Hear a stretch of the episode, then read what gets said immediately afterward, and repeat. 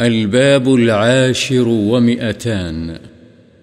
باب فضل يوم الجمعة ووجوبها والاغتسال لها والتطيب والتبكير إليها والدعاء يوم الجمعة والصلاة على النبي صلى الله عليه وسلم فيه وبيان ساعة الإجابة واستحباب إكثار ذكر الله تعالى بعد الجمعة.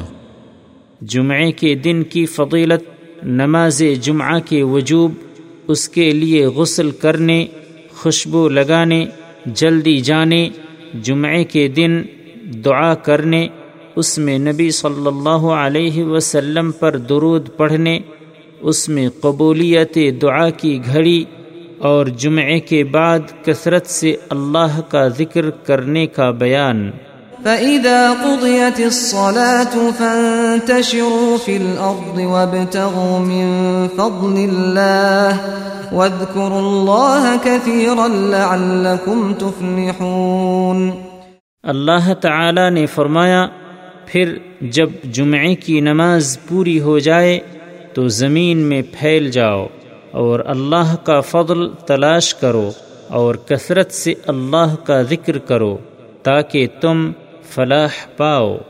وعن أبي هريرة رضي الله عنه قال قال رسول الله صلى الله عليه وسلم، خير يوم طلعت عليه الشمس يوم الجمعة، فيه خلق آدم۔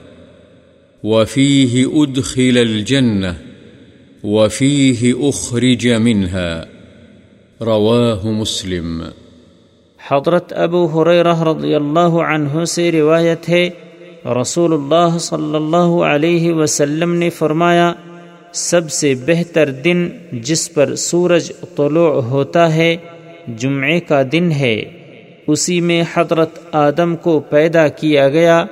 اسی میں وہ جنت میں داخل کیے گئے اور اسی میں ان کو اس سے یعنی جنت سے نکالا گیا۔ مسلم۔ وعنه رضي الله عنه قال قال رسول الله صلى الله عليه وسلم، من توضأ فأحسن الوضوء، ثم أتى الجمعة، فاستمع وأنصت غفر له ما بينه وبين الجمعة وزيادة ثلاثة أيام، ومن مس الحصى فقد لغى. رواه مسلم. حضرت ابو حریرہ رضی اللہ عنہ ہی سے روایت ہے، رسول اللہ صلی اللہ علیہ وسلم نے فرمایا، جس نے وضو کیا اور اچھے طریقے سے وضو کیا پھر جمعہ پڑھنے کے لیے آیا اور کان لگا کر خطبہ سنا اور خاموش رہا تو اس کے اس جمعے سے دوسرے جمعے تک کی درمیانی مدت اور مزید تین دن کے گناہ معاف کر دیے جاتے ہیں اور جس نے کنکریوں کو چھوا اس نے لغو کام کیا، مسلم۔ وعنه رضي الله عنه عن النبي صلى الله عليه وسلم قال، الصلوات الخمس والجمعة إلى الجمعة ورمضان إلى رمضان مكفرات ما بينهن إذا اجتنبت الكبائر. رواه مسلم.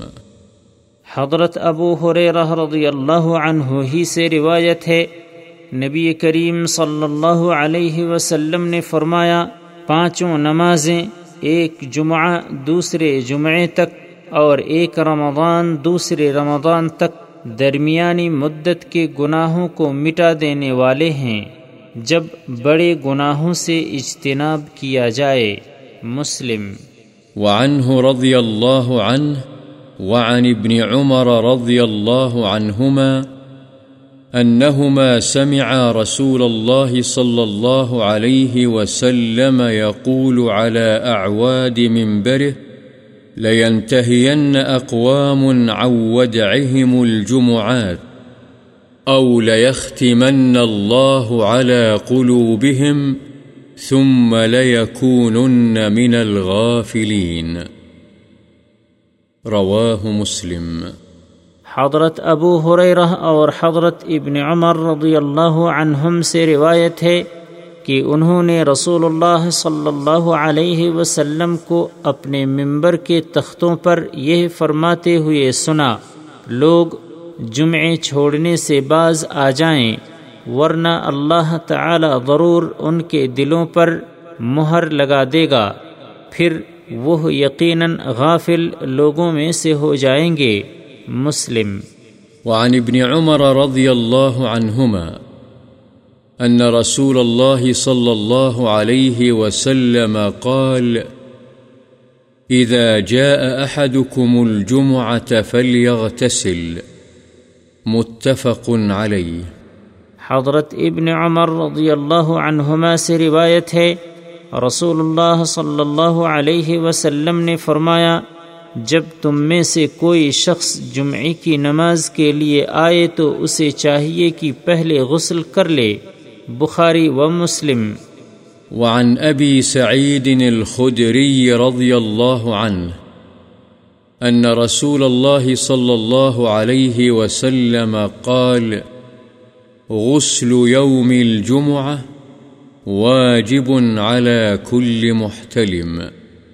متفق عليه المراد بالمحتلم البالغ، والمراد بالوجوب وجوب اختيار كقول الرجل لصاحبه حقك واجب علي والله أعلم حضرت ابو سعید خدری رضی اللہ عنہ سے روایت ہے، رسول اللہ صلی اللہ علیہ وسلم نے فرمایا جمعے کا غسل ہر بالغ آدمی پر واجب ہے، بخاری و مسلم۔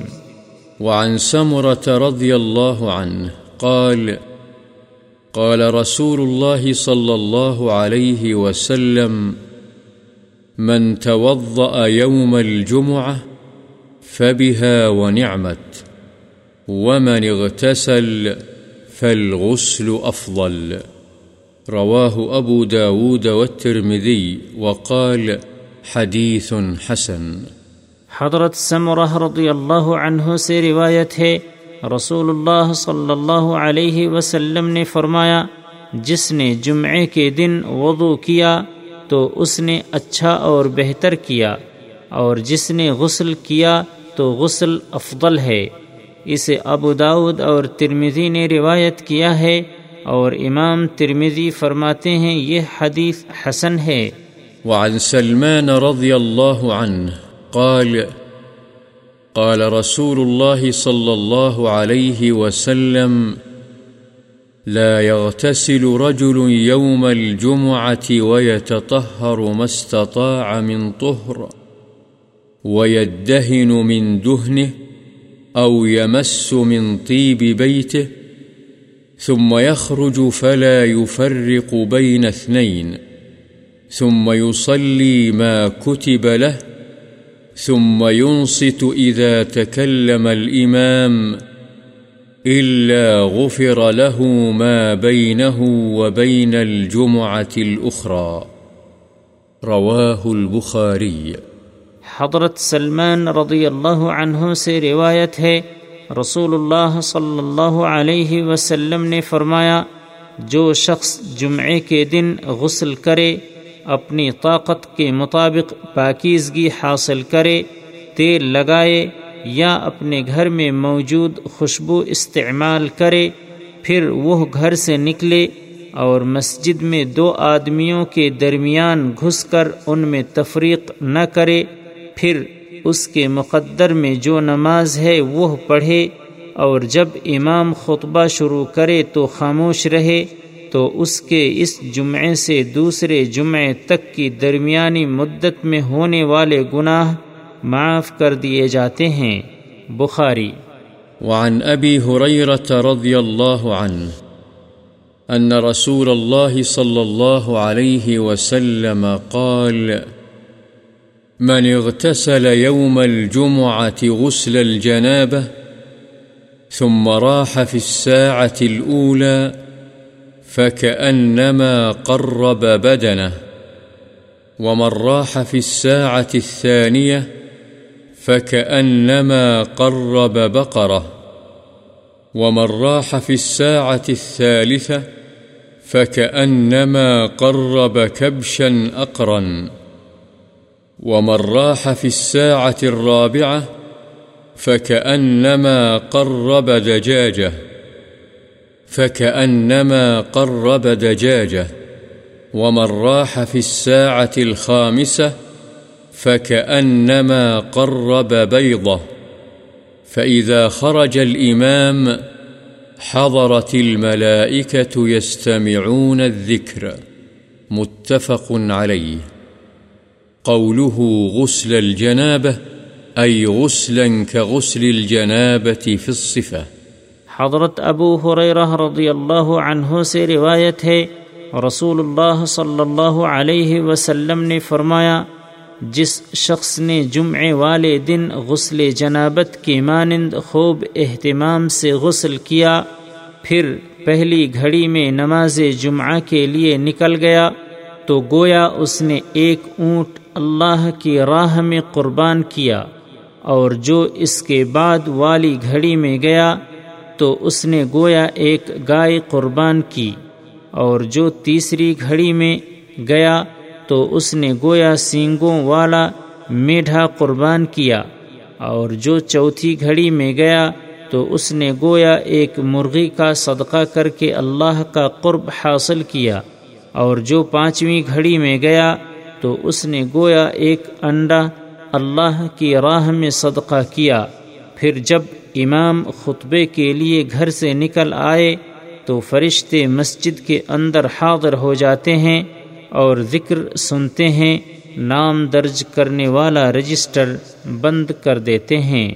بخاری و مسلم۔ وعنه رضي الله عنه أن رسول الله صلى الله عليه وسلم ذكر يوم الجمعة فقال، فيها ساعة لا يوافقها عبد مسلم، وهو قائم يصلي يسأل الله شيئا إلا أعطاه إياه، وأشار بيده يقللها، متفق عليه.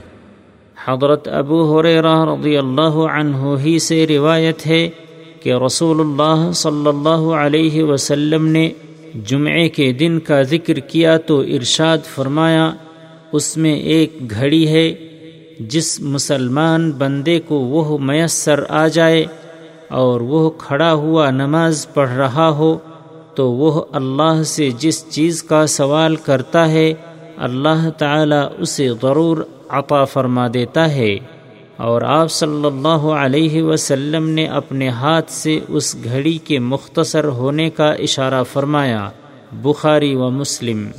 وعن أبي بردة بن أبي موسى الأشعري رضي الله عنه قال قال عبد الله بن عمر رضي الله عنهما أسمعت أباك يحدث عن رسول الله صلى الله عليه وسلم في شأن ساعة الجمعة؟